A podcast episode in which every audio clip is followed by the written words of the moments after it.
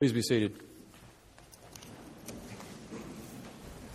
As Nathan mentioned this morning, our sermon is based on the chapter in uh, Luke 11, verses 14 through 28. Please hear the reading of God's Word.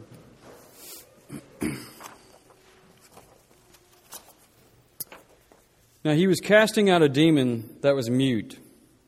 When the demon had gone out, the mute man spoke, and the people marveled. But some of them said, He casts out demons by Beelzebul, the prince of demons, while others, to test him, kept seeking him from him a sign from heaven.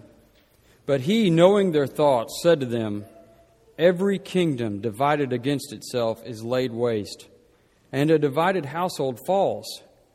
And if Satan also is divided against himself, how will his kingdom stand? For you say that I cast out demons by Beelzebul. And if I cast out demons by Beelzebul, by whom do your sons cast them out? Therefore they will be your judges. But if it is by the finger of God that I cast out demons, then the kingdom of God has come upon you. When a strong man, fully armed, guards his own palace, his goods are safe. But when one stranger one stronger than he attacks him and overcomes him, he takes away his armor in which he trusted and divides his spoil. Whoever is not with me is against me, and whoever does not gather with me scatters. When the unclean spirit has gone out of a person, it passes through waterless places seeking rest, and finding none, it says, I will return to my house from which I came. And when it comes, it finds the house swept and put in order. Then it goes and brings seven other spirits more evil than itself, and they enter and dwell there. And the last state of that person is worse than the first.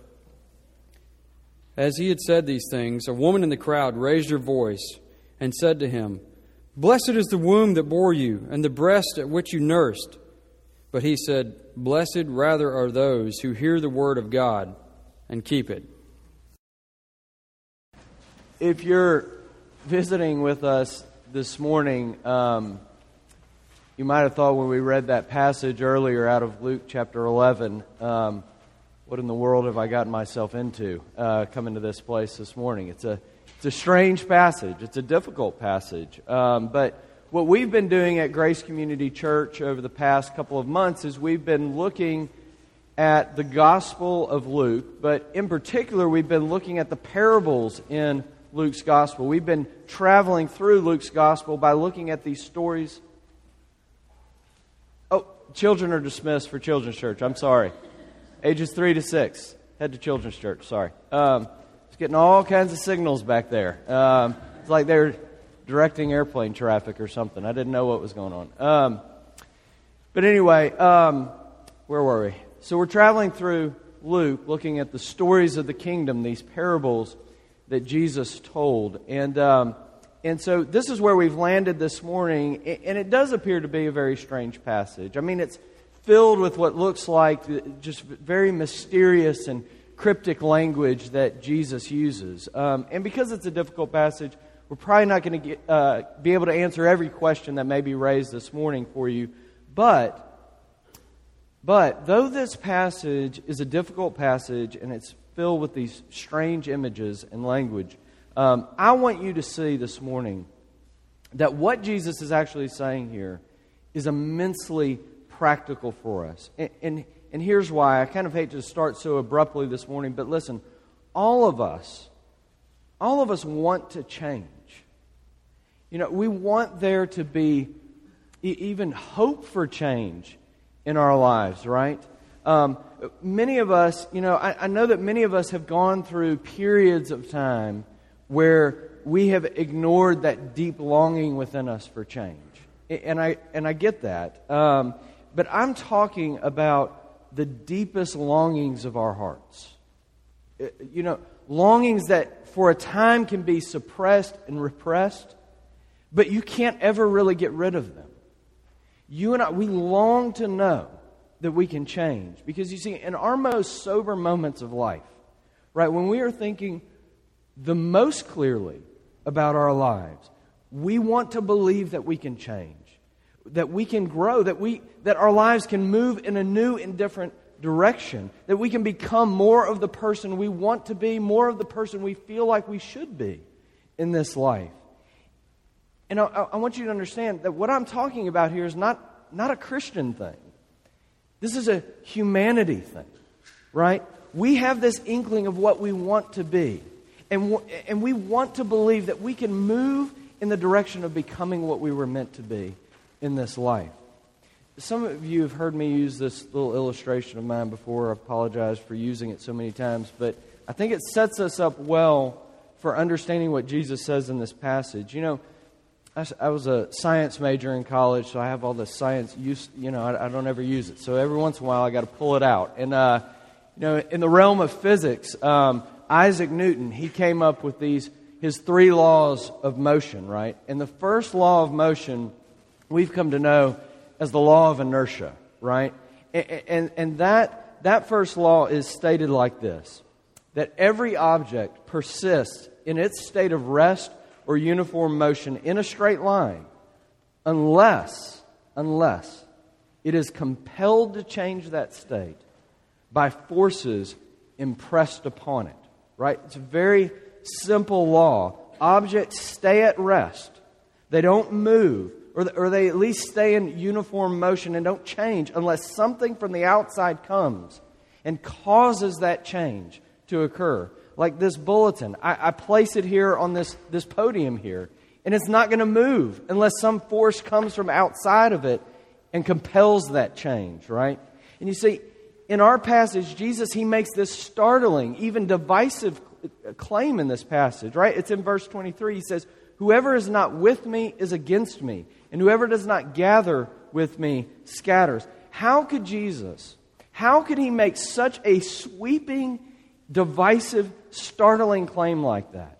Is because Jesus is saying here in this passage that though you want to change, though you hunger for change, and at times you find yourself even desperate just to believe that change is possible, Jesus is saying you will never, you will never really change unless someone from the outside comes and compels that change in your life.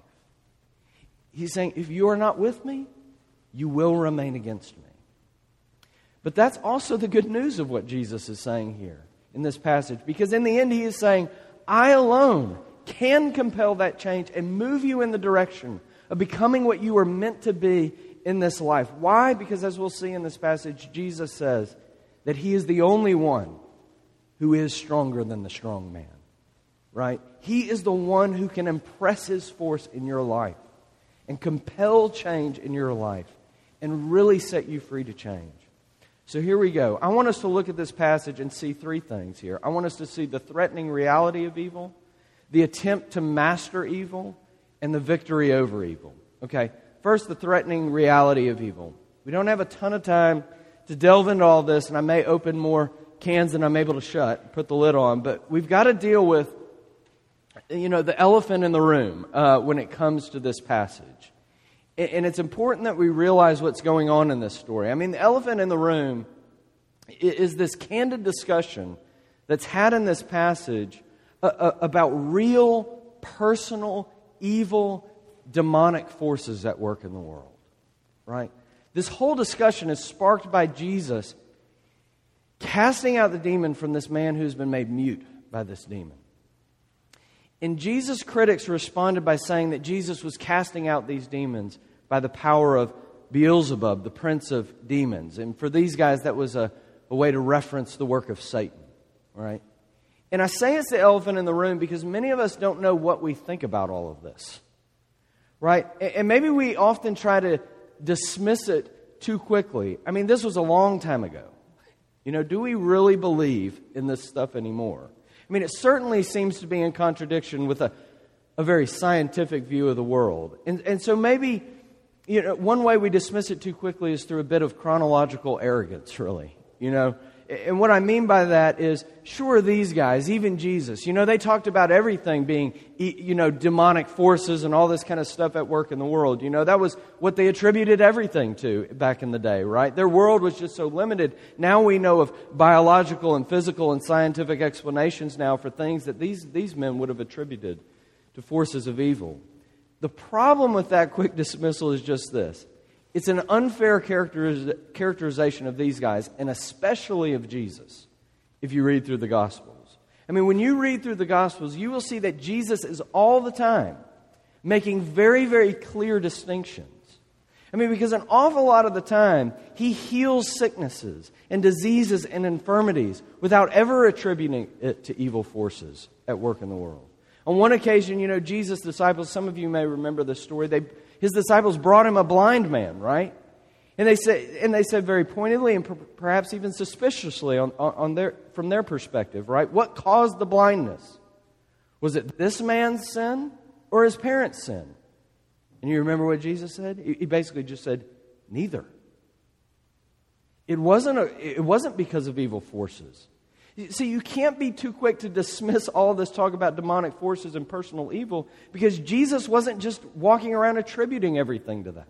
He understood and made distinctions about the evil that was at work in the world. And, and I want to say one other thing about here about evil. Whether you're you are a Christian or not this morning, you have to deal. We all have to deal with a problem of evil at work in the world. You know, Bart Ehrman, is professor at uh, the University of North Carolina at Chapel Hill, and he is one of the leading atheists in our country today. And, and you might not be surprised to find that one of his main arguments against Christianity and the Bible is the problem of evil, right? He's got a whole book right, about the problem of evil and suffering. You, so you take a look around you, right? You read your newspaper or you flip on your favorite news source, CNN or Fox News or whatever, and the misery and the suffering around the world, and the Holocaust and the genocides, right, and the abuse and the violence and the injustice, and on and on and on, it gets paraded before you. Everywhere we look, we see the brokenness of this world, and we see the evil in this world. And just a brief quote from him, and you'll see, see what I'm talking about, how he thinks this is an argument against the Bible and Christianity. He wrote this My view is that it is impossible to reconcile the pain and misery all about us if there is a good and all powerful God in charge of the world. But here's what I think, along with a lot of others the evil that Jesus saw and the evil that he named, the evil that we see and that we can name, it's actually evidence of a good and all powerful God at work in the world. I can't give you the whole argument here, but here's just a piece from C.S. Lewis who wrote this. My argument against God was that the uni- he's talking about before he became a believer. He says, My argument against God was that the universe seemed so cruel and unjust. But how had I got this idea of just and unjust? What was I comparing this universe with when I called it unjust? Of course, I could have given up my idea of justice by saying it was nothing but a private idea of my own. But if I did that, then my argument against God collapsed too, for the argument depended on saying that the world was really unjust, not simply that it did not happen to please my private fancies. Consequently, atheism turns out to be too simple. Right? You see what he's saying? The reason we call some things evil is because we have an understanding of the good. Right? We call some things wicked, and rightly so, because all of us innately understand that there must be a standard in this world. And where does that standard come from? But from a God who is outside of this world with an objective standard of right and wrong, evil and good. But listen, in the end, in the end, you see that Jesus doesn't think about evil just in terms of the, you know, the abstract or impersonal or natural concepts, right? Evil forces are at work in the world, Jesus saying. Real, personal evil forces. Several chapters over in Luke chapter 22, Jesus was speaking with Simon Peter. And I, I wish that I could have seen the look on Peter's face when Jesus said this to him. Because he said, Jesus said to Simon, Simon, Simon, behold, Satan demanded to have you that he might sift you like wheat. I mean, that's a a gulp moment in your life. Satan's asking about me. He wants to master me. Personal evil forces are at work seeking to master you, Jesus is saying. Now, thankfully, Jesus very quickly told Simon that, G- that he would not allow that. You know, there's a lot of rabbit trails that I, I wish that I could trace more fully this morning. But look, we all recognize that evil is at work in this world. But do you understand that the evil that is at work in this world is not harmless or abstract? That it is seeking to have you, that it is seeking to master you.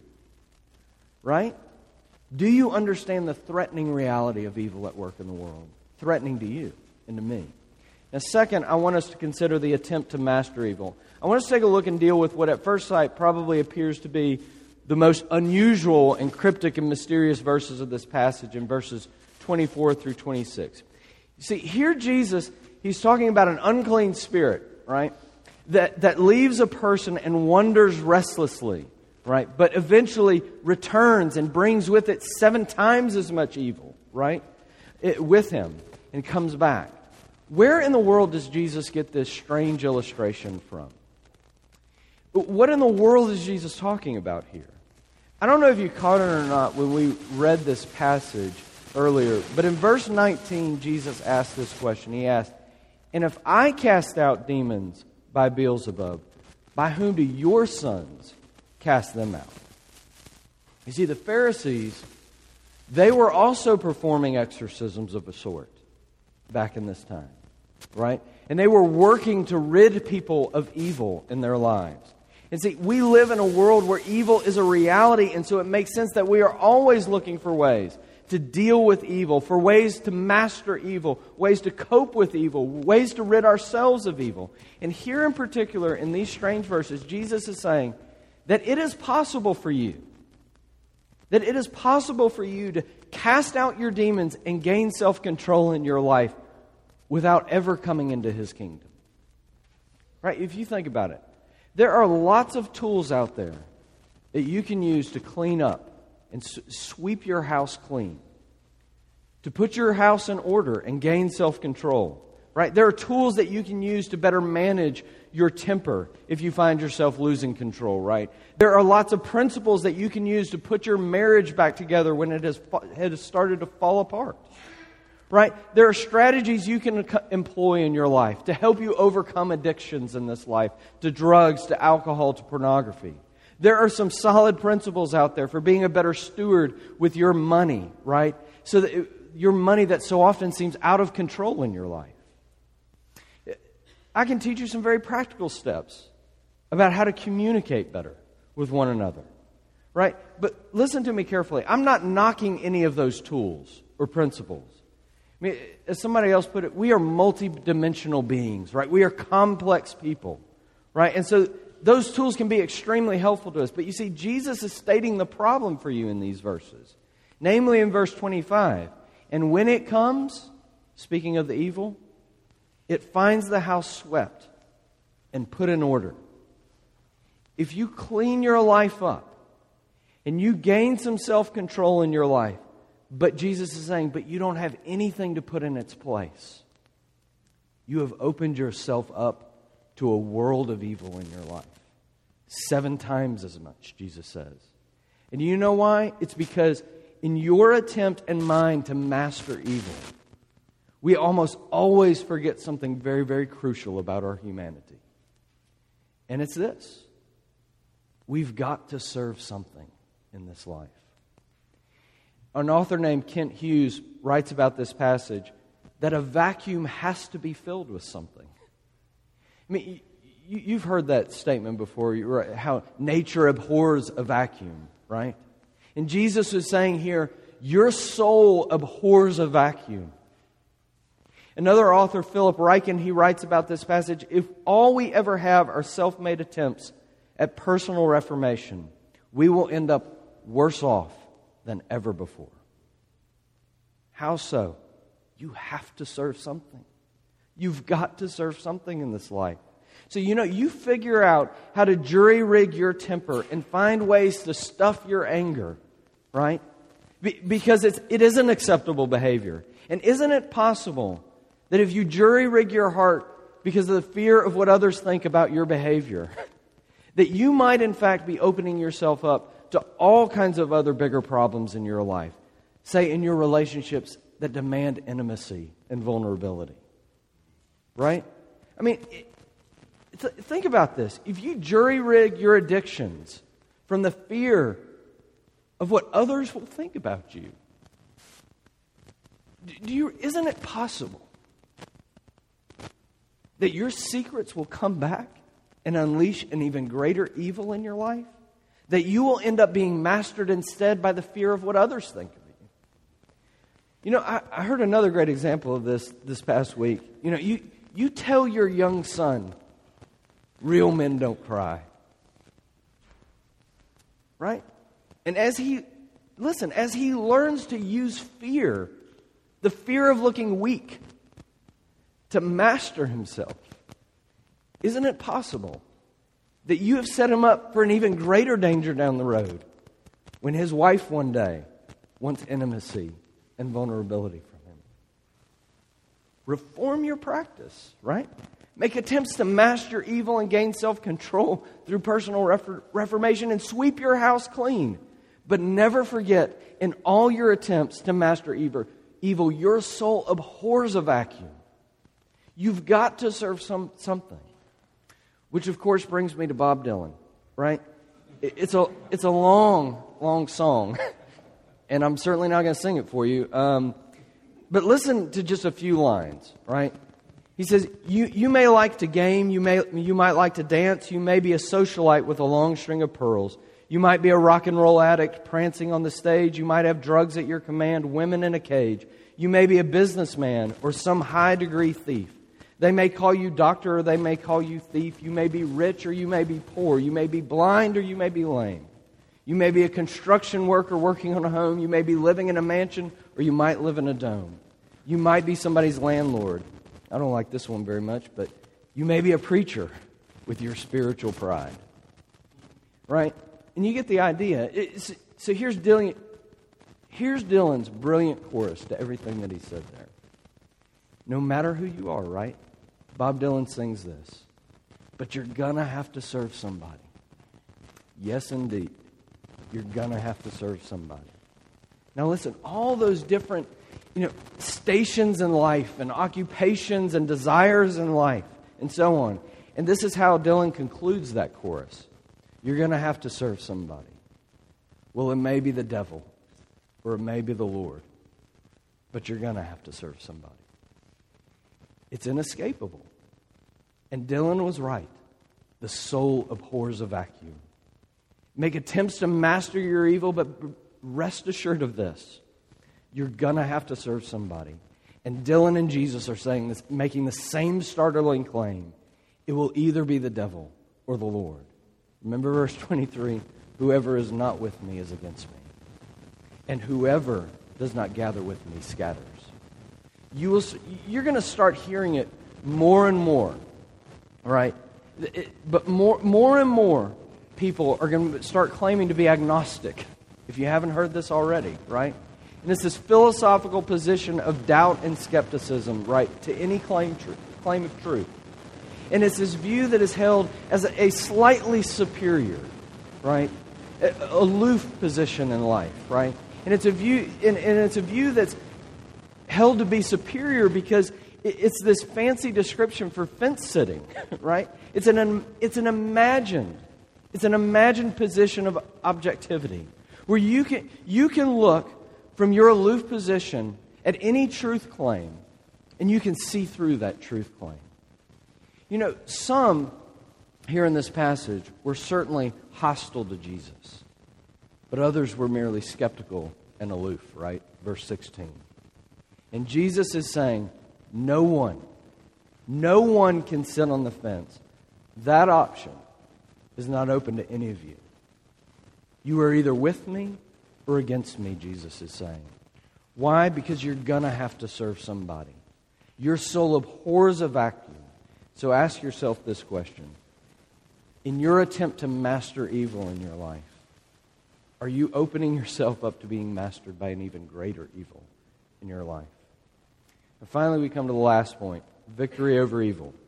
Now, admittedly, we've worked our way into a difficult position this morning. And the th- it's because the, we're talking about the threatening reality of evil at work in the world. But all our attempts to master evil only set us up for more evil, right? So, can anyone change? I mean, because some of you were thinking, you know, temper, check. I got that. I got that problem, right? Pornography, I got that problem, right? Marriage problems, I got that problem. Addictions, I got that problem. And a whole lot of other things we, we didn't mention but could have. You know, about your money and approval and security and your insecurities and your fears. And really, your fears really are a great way to find out what evil plagues you in this life. Because whatever you fear losing in this life, or whatever you fear not getting, or whatever you fear missing out on in this life and not having enough of, those are the things that are most likely the things you wish you could change in your life. Right? Those are the things you wish you could change. But you know this. Those are the things that have the most power in your life. So you're hearing all these things, you know, check, check, check. But if personal reformation won't really change me, what will? Very glad you asked. Um, very glad you asked because that's why we have a final point and why Jesus talked about a divided house and a kingdom and a man stronger than the strong man, right? Real quickly, then, in verses 17 through 19, Jesus is simply shooting holes in this logic that he's casting out demons by the power of Beelzebub or Satan. You know, he's just saying it just doesn't make any sense, right? Satan would be undermining himself if that were the case. No, that can't be true. He can't be defeating evil by evil. But then Jesus, in verse 21, he gives us another parable, right? And it's an illustration of why Jesus was able to cast out this demon. And the illustration he gives goes like this There's a strong man who protects and guards his house, his palace. The strong man is Satan, and the strong man's palace is a way of referring to Satan's kingdom of darkness and of evil and captivity. And his goods and spoils are those he has held in bondage, in captivity to evil and sin and darkness. And Jesus was saying, that strong man's palace is safe. It is safe until until someone someone stronger than that strong man comes and overpowers and is victorious over that strong man. And when that happens, Jesus says, the prisoner goes free. And Jesus was saying, I am the one who is stronger than the strong man. You read through the Gospels, and you will see that Jesus' life was a testimony to this, right? I mean, all those miracles that he performed, that you hear, the healings and all this kind of stuff, and raising people from the dead, right? It was, it was bearing testimony to this that he, that he is the one who is stronger than disease, that he is the one who is stronger than your infirmities, that he is the one who is stronger even over even than death, right? And more than that, Jesus was saying here, I am the one who is stronger than evil, stronger than wickedness, and stronger than the brokenness that is in your life. I mean, that little phrase that Jesus throws out in this passage about casting out demons by the finger of God, it's a reference to the story of the Exodus, right? In Exodus chapter 8, where that same phrase is used. And it's a description of when God rescued his people from bondage and slavery in Egypt. He came and he brought deliverance by his finger. He is the one who is stronger than the strong man who can set you free. Jesus was saying, Unless I come and plunder the strong man's house, you will never be free to change in this life. And he's also saying this when you realize and believe that I have come to plunder the strong man's house, you will be free you will be free to become something different, free to become what you were meant to be. But here's the question How does that really work? How does that play out in your life? There's this amazing sermon that was preached hundreds of years ago by, maybe not hundreds, a couple hundred years ago, by a guy named Thomas Chalmers. It would definitely benefit you to go and find this sermon online and read the sermon. The title of the sermon was The Expulsive Power of a New Affection. And in that sermon, he talks about how the best way, how the best way to make someone miserable in this life is to say to that person, just stop desiring evil. Just stop it.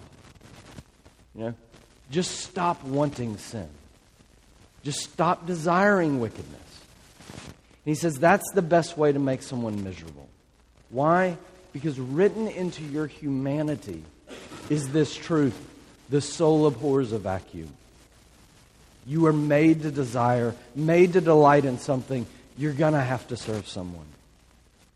And, and, so Chalmers went on to say in the sermon of his, his this He says, The best way of casting out an impure affection is to admit a pure one. And by the love of what is good, to expel the love of what is evil. And he goes on Thus it is that the freer the gospel, the more sanctifying the gospel. And the more it is received as a doctrine of grace, the more it will be felt as a doctrine according to godliness. He says, On the tenure of do this and live, a spirit of fearfulness is sure to enter, and the jealousies of a legal bargain chase away all confidence from the intercourse between God and man. One more little piece of the quote.